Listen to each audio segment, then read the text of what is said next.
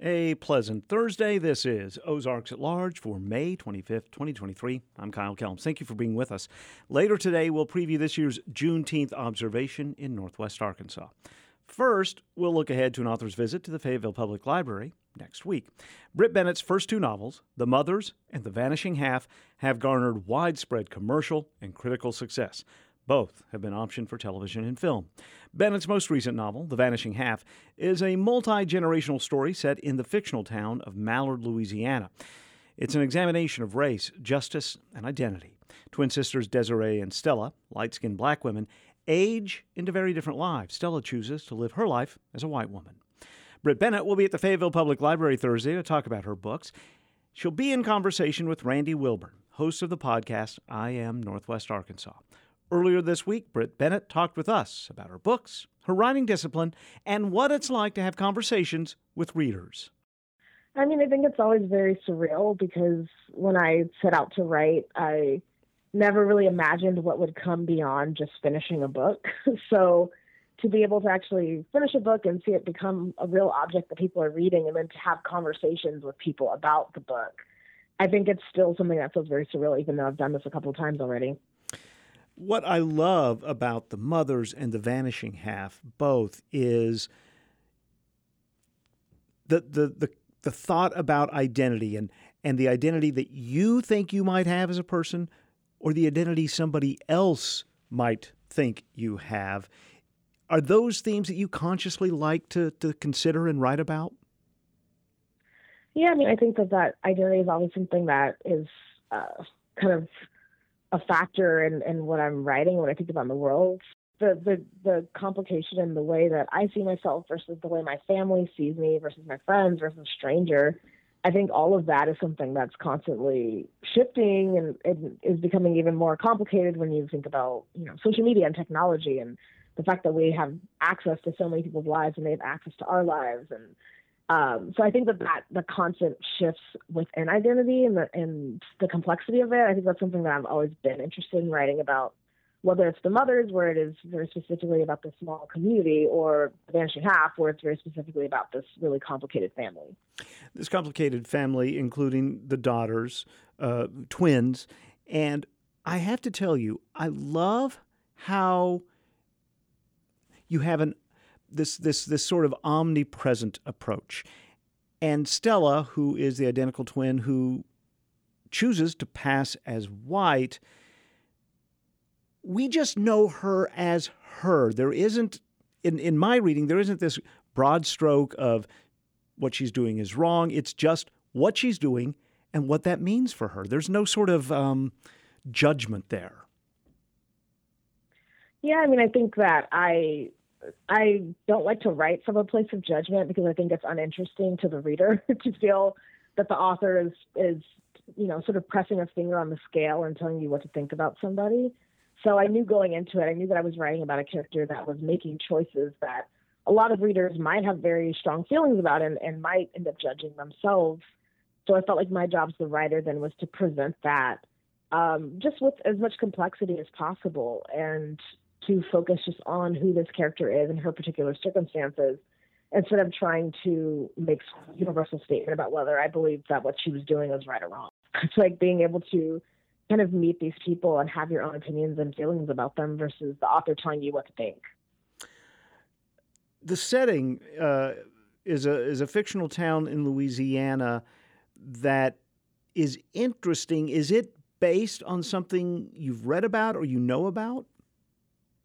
Yeah, the town is based on uh, towns that my mother told me about. Uh, my mom grew up in Louisiana, so she was the person who kind of sparked the idea of thinking about these very light-skinned communities of uh, of people, um, and thinking about these characters who came from that place. And then when I went to sit down to write the book, I began to do research and and found you know historical records of these towns that existed beyond what my mother remembered from growing up there.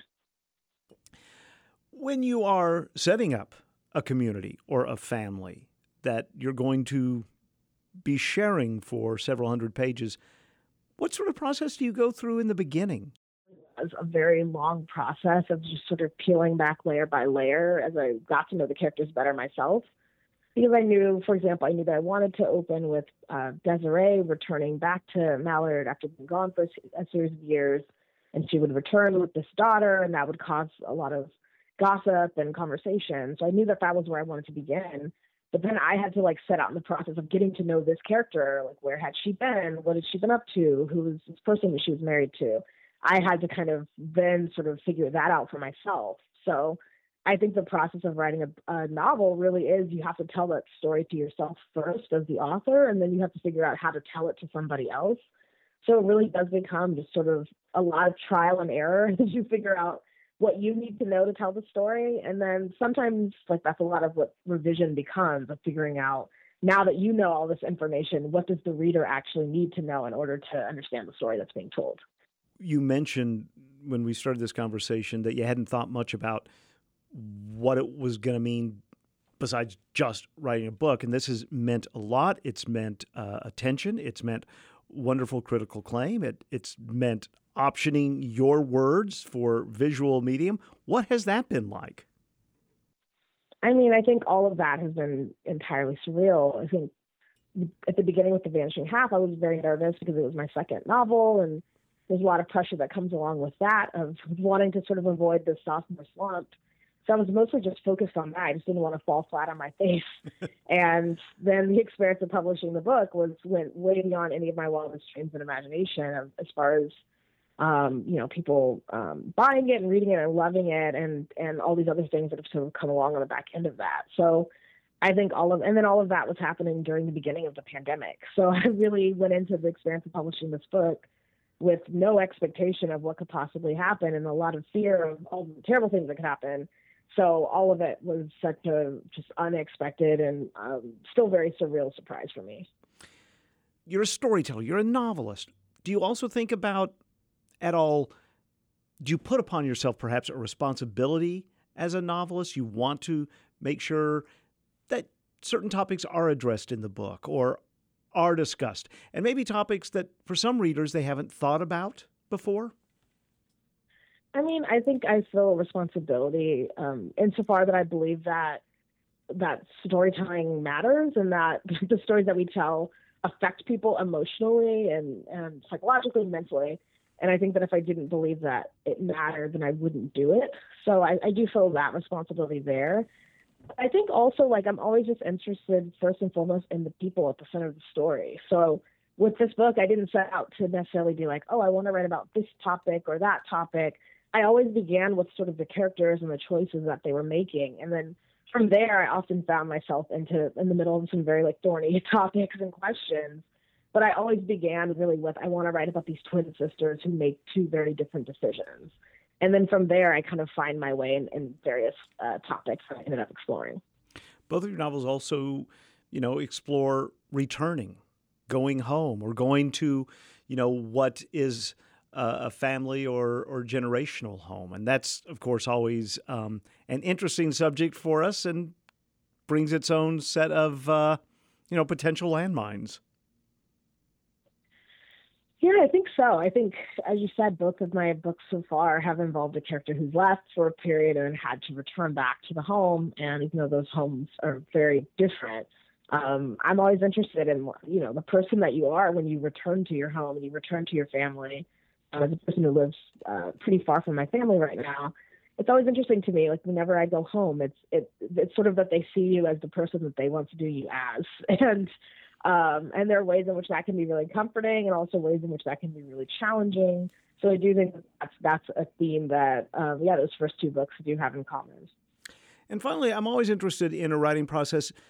Are you someone who, you know, nine to five, this is this is my job. I sit down and I and I work on it, or is your writing schedule a, a bit more um, flexible?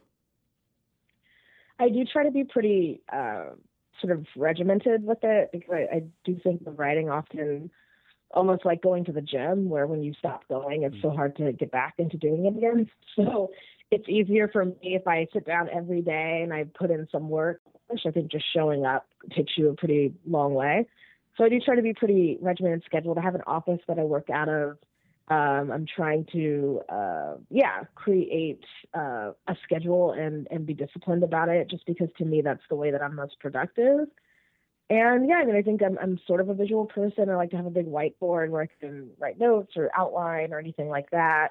Um, and I think yeah, I think also just the process of getting out of the house, having like a pretty short commute um, to my office. I think all of that has been really helpful as well, just to kind of I don't, I don't know. I find like walking and, and movement to be creatively invigorating and also just creates a little bit of a distance from your sort of home life, your work life. So all of that, those have all been ways that I've tried to just create, uh, I guess, sort of crystallize a process around my writing where it's not just haphazard, where I mm. try to actually treat it like a job and treat it like um, treat it like something that I am taking seriously and not sort of um, that I'm not only just doing when I feel like it, but I'm t- something that I try to show up for every day. Brit Bennett is the author of the novels The Mothers and The Vanishing Half. She'll be at the Fayetteville Public Library Thursday, June 1st. It's free. She'll be in conversation with Randy Wilburn, the host of the I Am Northwest Arkansas podcast. The 25th season of the Northwest Arkansas Jazz Society's Summer Jazz Concert Series kicks off Sunday, June 4th with Jazz in Bloom at the Botanical Garden of the Ozarks. Multi Grammy Award nominated clarinetist Anat Cohen will perform with her Brazilian jazz trio. Proceeds support the Jazz Society's youth education programs. More information at digjazz.com or 479 225 2306. The University of Arkansas at Fort Smith offers students more than a diploma. UAFS offers students a resume, putting knowledge to work since 1928. uafs.edu slash join the pride.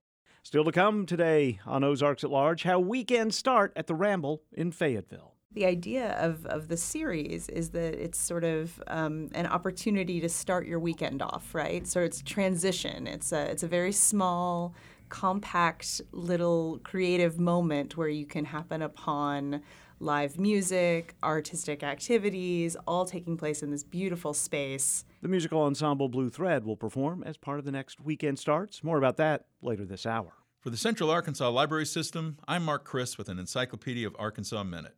A Saline County native became a musician and songwriter who made her mark in Tex Ritter's band. Bonnie Dodd was born in 1914 and while in her teens formed a duo that performed on KTHS radio in Hot Springs. She later performed in Louisiana Governor Jimmy Davis's band and co-wrote a song that became a top 5 country and western hit in 1944. She had a long stint in Tex Ritter's band, and while billed as Queen of the Steel Guitar, also was known by Ritter's nickname for Little Blossom. She wrote You Will Have to Pay, a number one hit for Ritter in 1945.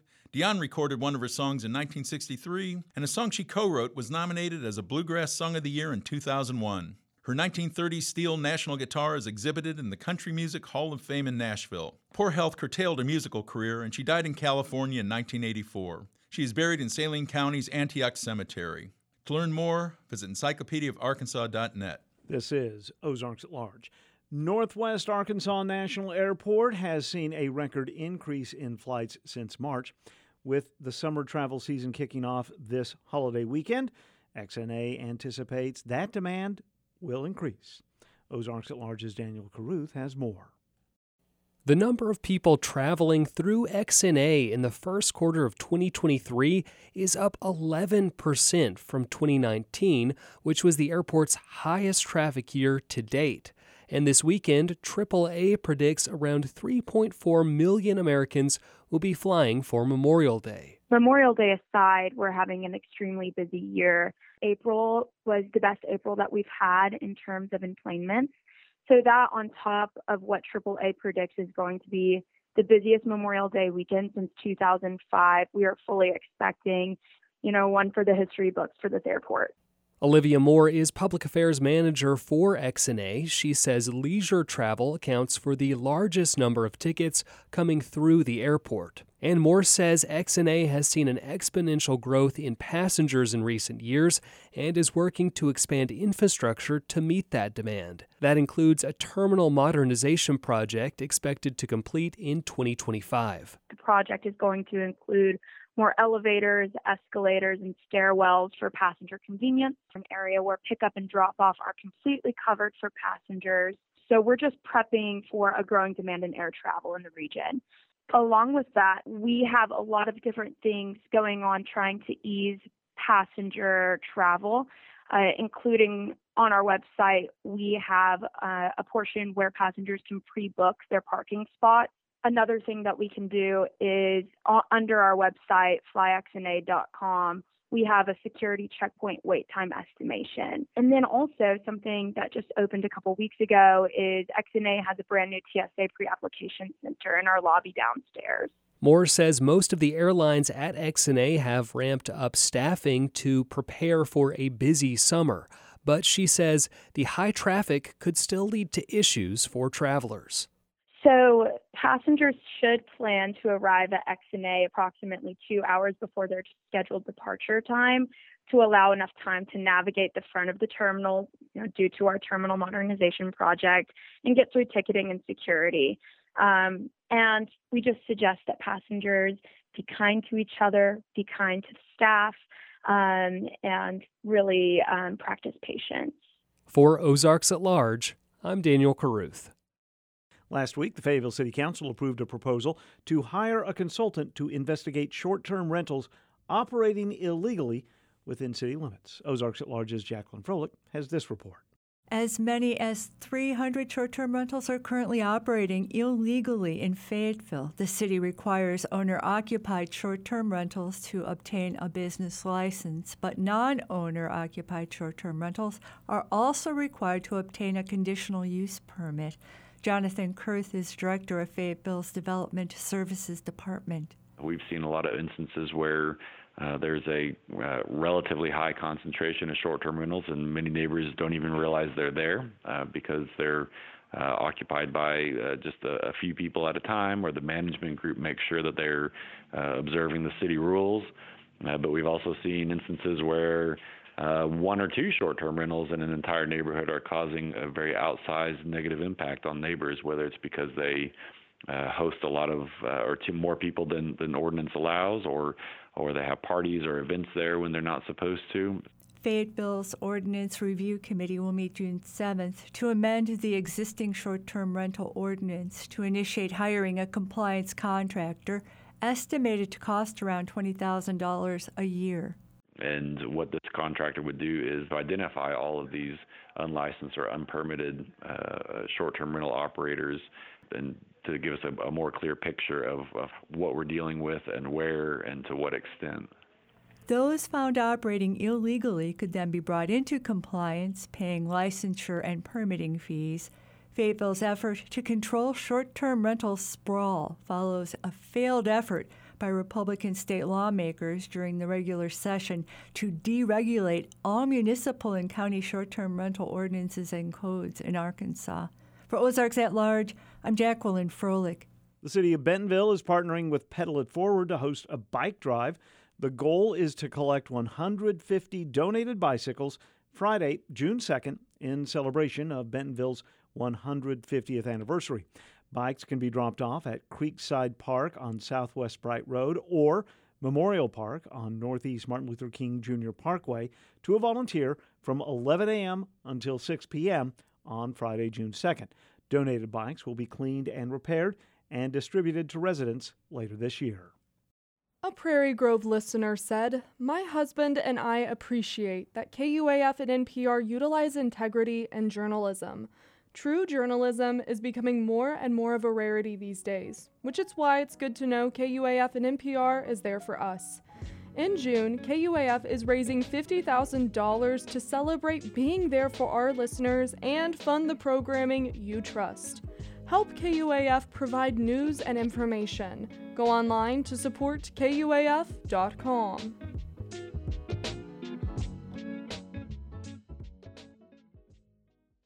Yesterday on Ozarks at Large, we heard from podcast producer Wendy Echeverria talking about her new podcast, Inspendendo El Futuro stories about Latina leaders in Northwest Arkansas. For the next few weeks, we're going to hear excerpts from each of the episodes in the podcast series, including this portion from the inaugural edition. Latin Americans have migrated and lived in the United States since the 16th century. Still, experts say that a radical change and the beginning of modern migration in the country began because of the Immigration and Nationality Act of 1965. That replaced the national uh, origins quota system with a seven category preference system emphasizing family reunification and skilled immigrants. That's Luis Noé Bustamante, a research associate at Pew Research. He says the national origin quota system limited the number of immigrants that could enter the country. However, the efforts to open the country began in the 1960s after President John F. Kennedy pushed to vanish legally sanctioned immigration quotas. In other words, they wanted to eliminate the limit on visas given to each country. Luis says the Immigration and Nationality Act of 1965 allowed individuals from Latin America, Europe, and Asia to come in 1960, there were about 10 million immigrants in the US.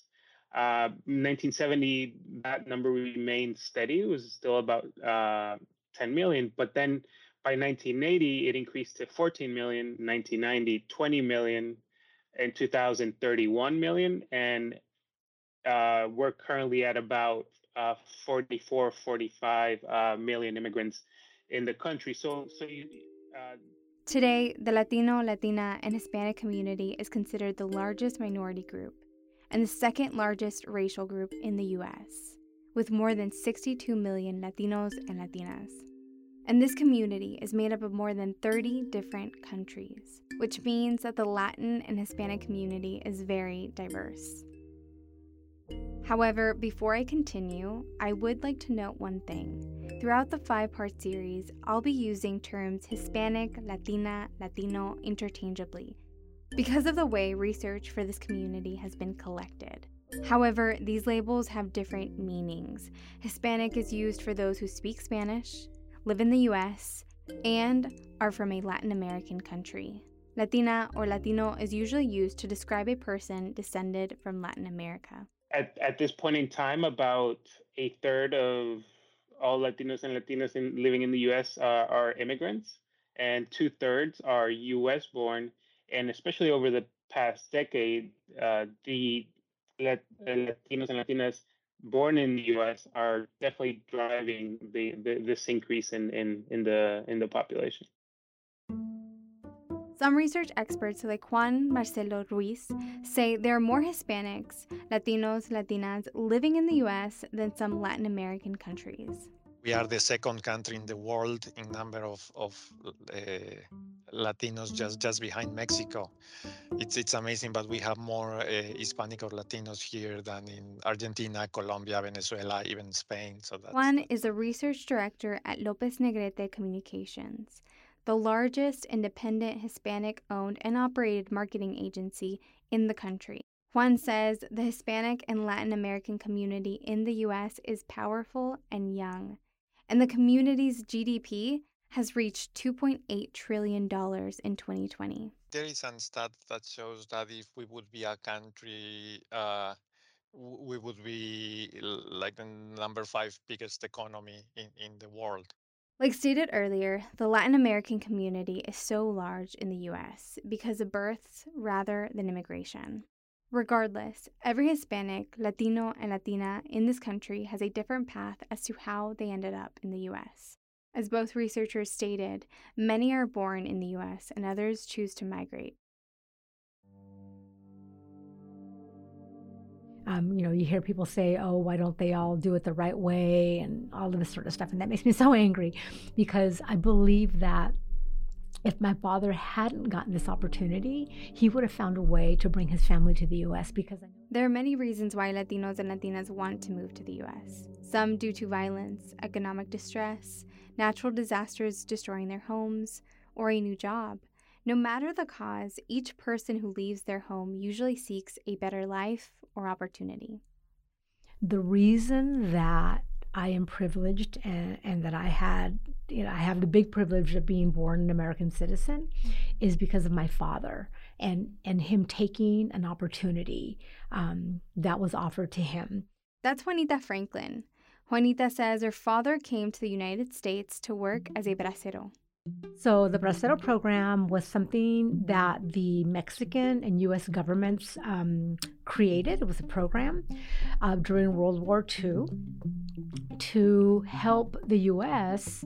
because so many uh, men obviously were gone to war. So, they needed brazos or arms, braceros, that's where the name came from, to work, to work on farms, to work on factories, you know, different places. Juanita says her father was appointed to work in Colusa, California, a small farming community. He traveled back and forth from Mexico to the United States for several years, even when he married Juanita's mom. And before the program ended in the 60s, Juanita says her father was surprised by his boss's unexpected offer. He asked him, you know, what are you going to do now? And he said, well, because again, that was just a temporary thing. It wasn't that he got to stay. He said, well, I'm going to go home and raise my family.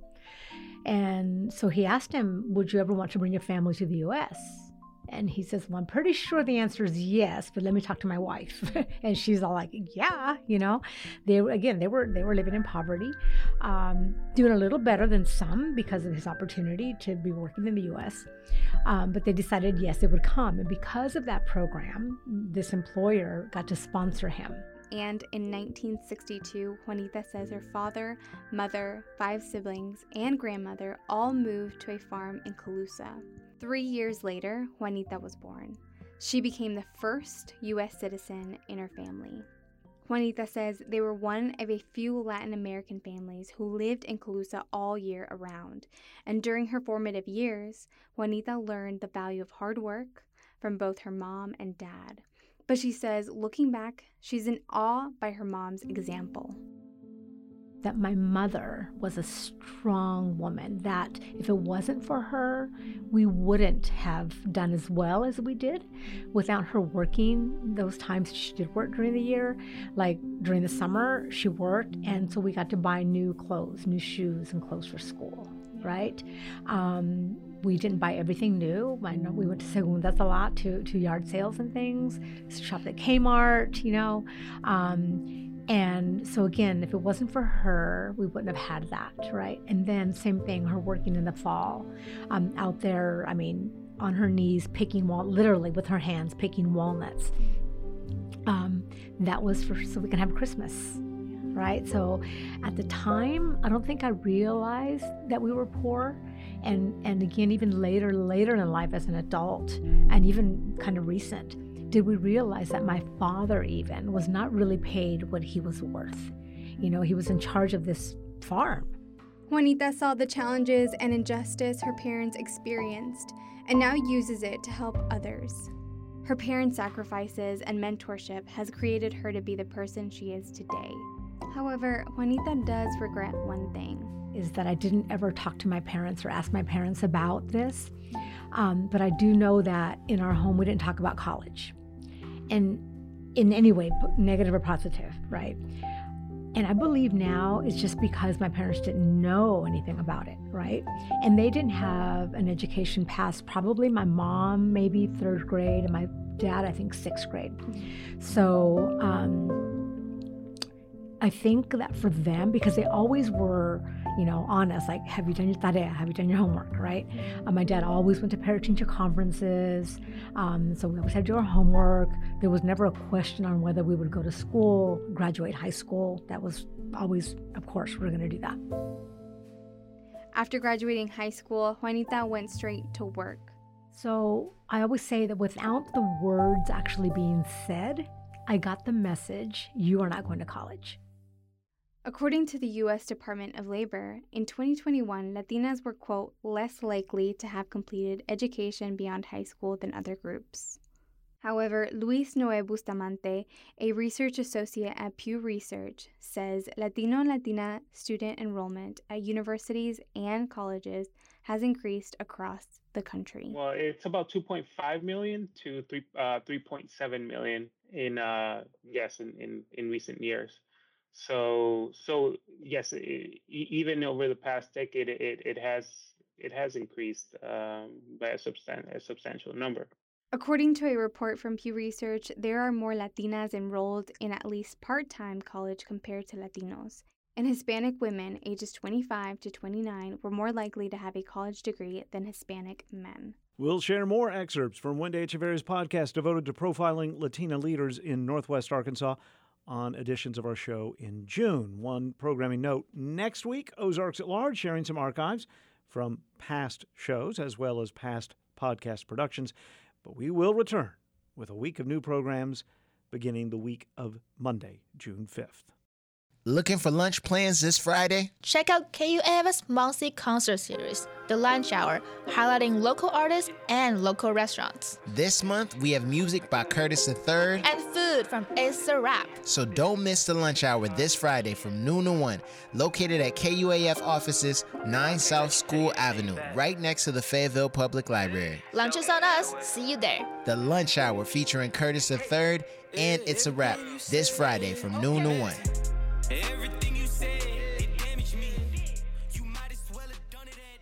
This is Ozarks at Large. Warm weather weekends are getting a Friday 5 o'clock start at the Ramble. That's a park setting along the Razorback Greenway in the heart of Fayetteville. These evenings are called Weekend Starts. The City of Fayetteville and the University of Arkansas Music Department are combining to present the free concerts on Fridays through at least, weather permitting, Fridays through June. This week, we talked about the series as a whole, and this Friday's performance in particular with Joanna Bell, the Arts and Culture Director for the City of Fayetteville, and Alan Gossman, Associate Professor of Music Theory at the University of Arkansas. We also invited two members of Blue Thread, the musical ensemble that will perform Friday evening vocalist Christy Catt and flautist Nicola Radan. He's also the director of the World Music Ensemble at the University of Arkansas.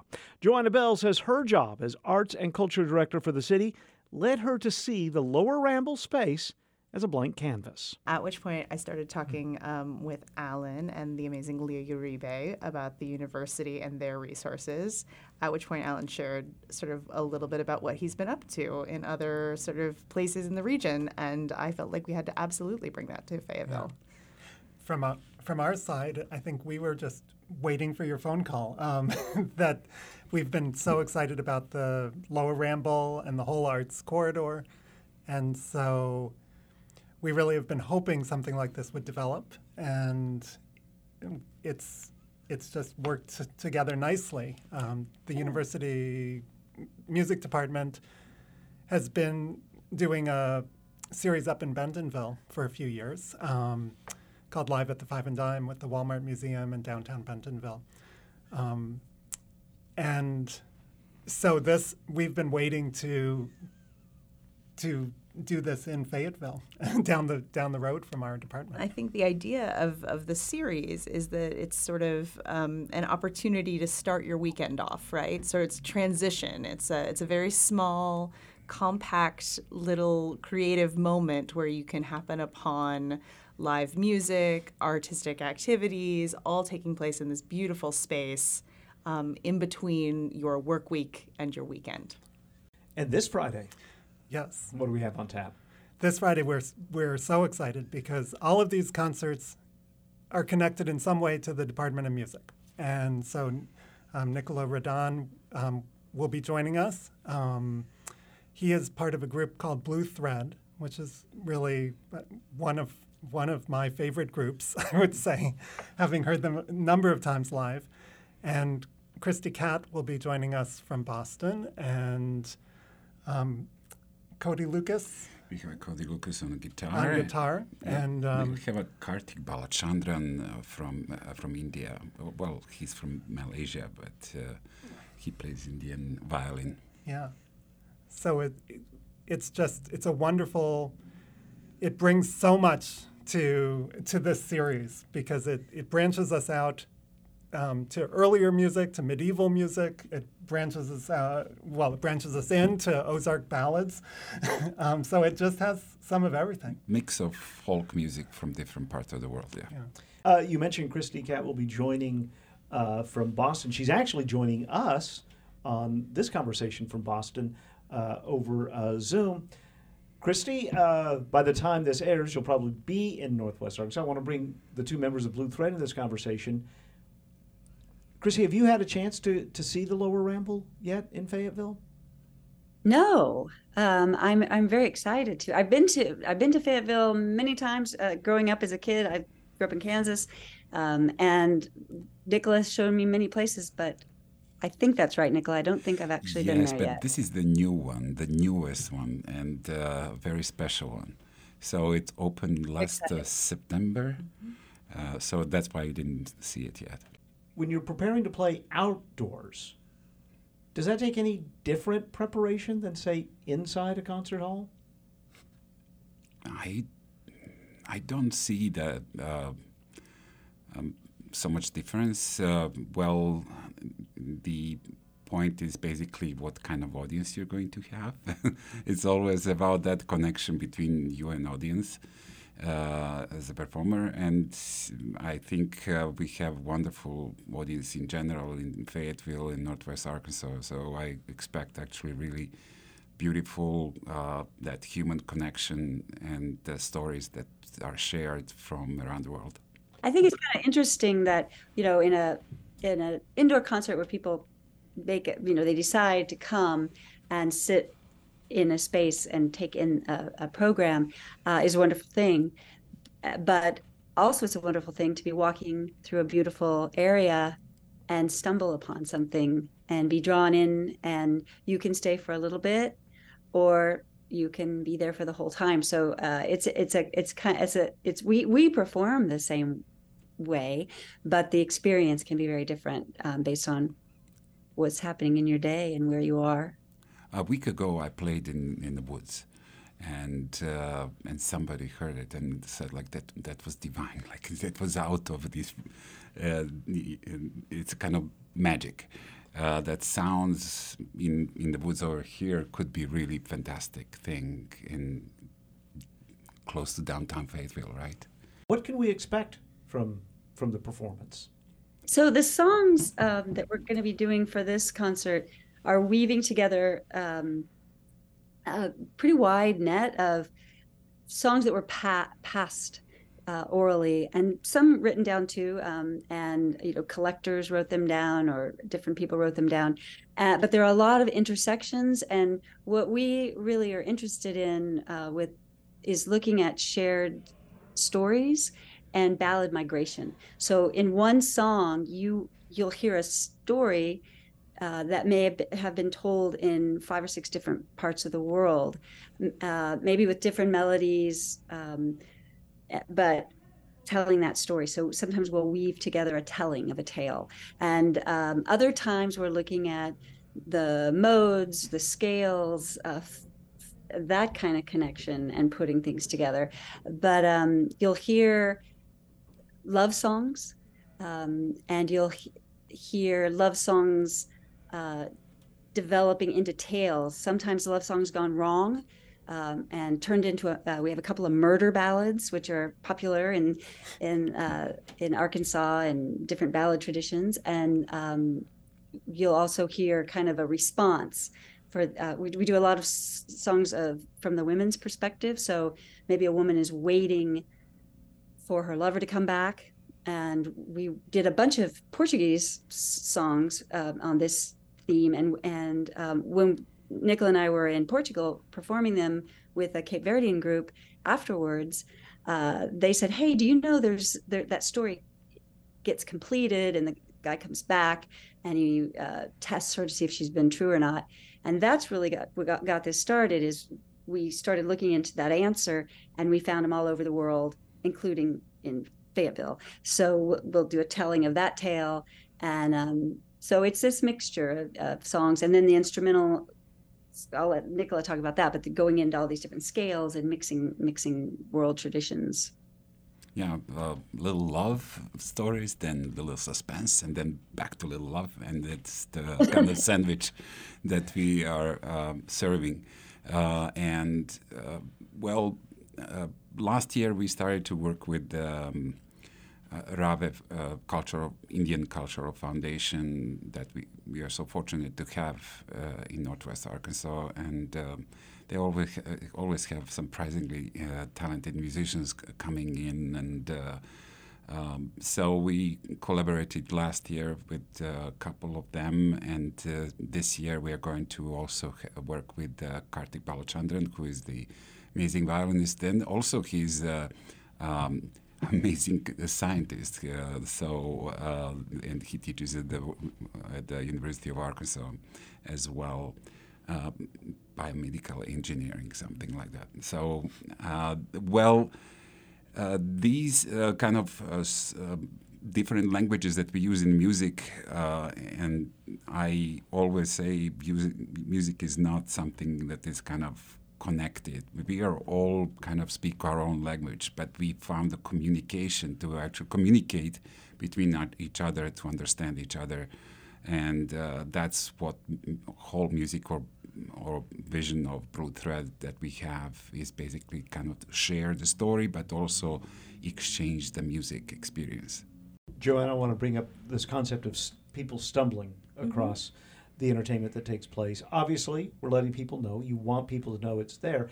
But that lower ramble is where people walk dogs, children are, you know, down by the creek, people are on bicycles or I saw someone on the unicycle not recently. So do you like that element too that someone will just be coming along and stop? Yeah, absolutely. The spirit of the ramble is sort of built on connection and connectivity, and um, and taking the journey, rambling through, as you as you might say. And so it's very exciting to have sort of a mix of, of folks who are coming specifically to see a particular performance, interfacing with those who are sort of uh, stumbling through um, and passing through, and sort of seeing that exchange happen. Um, it's a really fun uh, way to spend a Friday night. So we hope everybody comes out, even if you're just passing through on the way to your next destination. Joanna Bell is the Arts and Culture Director for the City of Fayetteville. We also heard from Alan Gossman, Associate Professor of Music Theory at the University of Arkansas, as well as two members of the ensemble Blue Thread. They're performing this Friday evening. We heard from vocalist Christy Catt and flautist Nicola Radan, who's also the director of the World Music Ensemble at the University of Arkansas. Blue Thread is performing at 5 Friday evening in the Lower Ramble along the Razorback Greenway in Fayetteville. It's part of the Weekend Starts series of events. The third annual Her Set, Her Sound Festival is back June 9th and 10th at West and Watson and Prairie Street Live in Fayetteville. Her Set, Her Sound takes up space to celebrate identity and empower women and non binary DJs in our region. Guests can enjoy food trucks, vendors, and entrepreneurs, plus groovy vibes and activations to amplify her on and off the stage. Tickets and sponsorship information available at hersethersound.com. Opera in the Ozarks presents its 72nd summer season June 23rd through July 21st with 22 performances at Inspiration Point in Eureka Springs, plus special events in Fayetteville and beyond. Featuring 40 premier vocalists from across the nation, this year's operas include Elixir of Love, The Tender Land, and Orpheus in the Underworld. Tickets and season schedule at opera.org. Earlier this week, we talked with Ro Bailey, communication manager with Interform, about that organization's month long celebration of creativity in June, Assembly. Today, we dig a little deeper into just how varied Assembly can be. Jasper Logan, musician, rapper, actor, and KUAF community engagement manager, is one of the selected curators of an art space that's part of Assembly. Well, we asked him to come to the Anthony and Susan Hoy News studio from the other side of our building to explain what he's planning. And he brought artist and musician Curtis Brumfield with him. Sort of art space, gallery, which will also function as like a retail space as well. Um, mostly retail, mostly the individuals in there. We'll have some art, and then most of the uh, folks, this- most of the things in there will be like um, clothing items from local designers. Um, and so but we'll we'll activate that space different ways throughout the month. Um, one of those is um, an open mic that you know Curtis one, Curtis will will headline one. Uh, and then we'll have a bunch of different stuff going on. We're gonna do uh, morning yoga one day, one Saturday in the month. Um, we, we've got a bunch of stuff going on. So And there will be talkbacks as part of this, right? Yep, there'll be Curtis will talk- perform. Yep, there'll be talkbacks where we um, interview some of the designers and interview some of the artists who are participants in uh, my venue space. And so, You looking forward to it, Curtis? Yeah, I'm looking forward to it. And I got something real special for my show, so I think it'll be exciting. Um, we're gonna use we're gonna use blockchain, we're gonna use NFTs, and that's all I would say right now. So you have to come to the show to find out. But you definitely will learn how to use blockchain technology and you will get your first NFT when you come. So I'm, I'm intrigued now. okay, I realize you want to keep it all a surprise, so don't give anything away. But I'm curious as hell. yeah, no, I'm I'm, I'm kind of curious too now. Uh, let me. Okay, again, don't give anything away you don't want to give away. How do you put it together to perform while we're also in the audience learning about blockchain technology?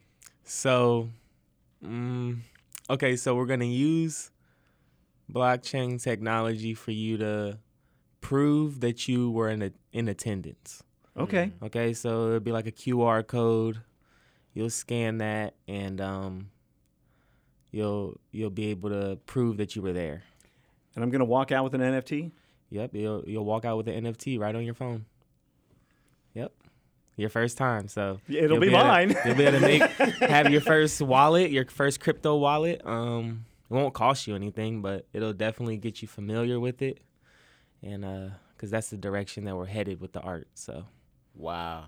See, this is the kind of stuff that we're having at the space. So the title of the space is the art of process, um, and the whole I the, the art of process slash under construction. The whole idea about that is to sort of acknowledge the space that like we as artists are in, but also I feel like Northwest Arkansas is in. Is just like this process of like con- like we're almost at this point in time where like we're becoming a thing. You know, we're in the process of like becoming big, becoming notable, becoming like you know recognizable outside of this uh the, this area and then um and then that's already happening to a lot of folks you know like Curtis and uh, different different people within the area right now. And so it's like it's just acknowledging the entire process of what it means to make art the acknowledging the entire process of what it means to work for something acknowledging the entire process of what it means to be human um and to just accept that. And so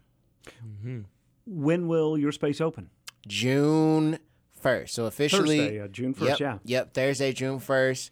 Uh, there's a kickoff that um, Inform is doing in partnership June 1st and June 2nd. And we may have an open mic June 2nd um, in partnership with some artists. So Is that when you'll. now you'll be up June, what did we say, 17? uh, June twenty second. June 22nd. That's That- right. That's that when my show is, and I'm also doing something with Amy Terry. Nice. So I'll I'll be in her gallery, um, and I well I could say this: I'll be in her gallery, and I'll be having a a token frame there. So it, that's an NFT as well. So I think that'll be your first introduction to a physical NFT. Um, it's not just online. You'll actually, if you actually purchase it, you'll be able to take home a 55 inch token frame. Oh, wow. And so, yeah, that's all I'll say. You have to come to the gallery to see that. come see that. Do you have everything in place? Uh, or is it still a process? It's well, that's a you know that's part of why I wanted to do the process because like you know I feel like things are always in process. Like that's kind of how I work. It's just like like e- things are like kind of never done for me. Like even like if I finish a song or do something, I'm like I'm always thinking like man, how could I make that better or like you know, et cetera. And so. Um, but like part of it was um, through the open call. So Inform did uh, an open call with um, artists and they had them apply, et cetera. And so the curators chose from, you know, a long list of like open call um, artists. And so um, there was a lot of people who um, uh, felt who went that route and uh, some didn't make it. And then, you know, the top of the top, you know, we kind of, we kind of chose. Um, and then like you know I have a few few people who didn't go through that who I like you know sought out and was like man I want you to be a part of this some way somehow so the the the few things that I'm really excited about is that we'll have um, installations um, by um, Rum Wolf uh, Mhm. Craig Caruso Mhm. and Mm. Tylo May and these installations will serve as like fitting rooms and so they're gonna be designing like two sort of like really unique fitting rooms that like you can go in and try on clothes and stuff that'll look cool. And then one that'll be like outside the fitting rooms that i don't want to give too much information about but it's going to be really cool. And like you'll stand in front of it and like you'll be able to check out your outfit and stuff and post pictures and all that cool stuff. And so some of those guys came through the open call and then some of them didn't. Like i was like yo i want you to help with this because i think you're really talented. Um, and so yeah. Chris, how did you get interested in NFTs and crypto and blockchain? Mm. Uh, like around, man, around 2019. Yeah, around 2019. I think I first heard about it from a guy named 19 Keys on YouTube. Um, but when I heard about it, it was obviously super interesting. And then the more I looked into it, and I think really I kind of got into it too because I had been buying Bitcoin, and it kind of they kind of correlate together. Um, but once I found out that you can keep track of everything and prove that you own something, it went hand in hand with music. And so, because with streaming and everything, and Right. you know, you get paid cents on the dollar, and so I feel like this gives you an opportunity to release your music in a moment in time and make one of one pieces. And uh, they can res- you know, they can respect rap a little more in a way of like it's art and you can get one of one. You can have one of one piece of art hanging in your home Mhm. instead of just uh, hearing it on the radio or hearing it in your car. Mm. You know, you can like have a art piece, and of course, you can still release music other ways. But I think it's cool to do it that way. And yeah, I got into it like 2019. So it Also gives you a little bit more proprietary control over your art. Mhm. right. What would you say to someone who's heard our conversation and is a bit intimidated? Said, "Ooh, I don't know. I don't know if I know enough to go see this performance." Mm, I would say come to the show, learn the process. It's super easy. Once you see it, you'll be like, man, that's super easy. It sounds complicated. Yeah. Um, different names you've never heard of. It sounds complicated, but it's literally like the simplest thing you'll ever see. It's super simple. Uh, it's like if you know how to scan a QR code with your uh, with your phone, you've already you've already done it. If you've gone to a restaurant since the pandemic, you know how to scan a Exactly. QR code. Exactly. So Your space is on Meadow in Springdale. Yep, 313 Meadow, downtown Springdale. Opens on the first. Does it go all the way through June 30th? All the way through June 30th. Thank you. and I'll have a calendar on my Instagram where you can view all of the like events and activations, the times that we'll have things, and How can people follow you on Instagram? at Jasper Logan Raps. Do you think you're going to be tired on July 1st? Yes. yes. yes. That's the goal, though, That's right? the goal. Yeah. That's the goal. Anything else either of you like to add? Man, I'm uh, Curtis is doing the lunch hour. Oh, that's right. Thank you. Which is I'm so excited, and I want to ask, like, will we get some NFT stuff at the lunch hour? Ah, I didn't even think about that, but um, I think I could do an introduction to it there. I think we cool. could do something there at the lunch hour, um, similar to the show. That'd be cool. That way, everybody that's in attendance can uh, participate in it and prove they were there. That'd be cool. I Yeah. love that. Yeah. We could throw that in there. Because I'm curious. I I don't. Yeah. I'm very curious. Thank you both for coming in. Thanks for having us. Kyle. Thank you. Jasper Logan and Curtis Brumfield spoke with me earlier this week. Curtis, by the way, back at the station tomorrow as the featured performer in this month's lunch hour taking place in the Carver Center for Public Radio lobby. KUAF is your source for news and entertainment on the air and in your podcast feed. With podcasts like Ozarks at Large, Resilient Black Women, The Lunch Hour, and The R Word. You can rely on KUAF to bring you a diverse lineup of culture and news you need whenever you need it. Find our entire lineup of podcasts at kuaf.com slash podcasts. This is 91.3 KUAF, Fayetteville. I'm Kyle Kellams. Contributors today included Daniel Caruth, Jacqueline Froelich, and Wendy Echeverria. Thanks, Jasper Logan, for stopping by the Anthony and Susan Hoy News Studio as well. Thank you so much for spending time with us. We have another new show tomorrow at noon and 7 o'clock.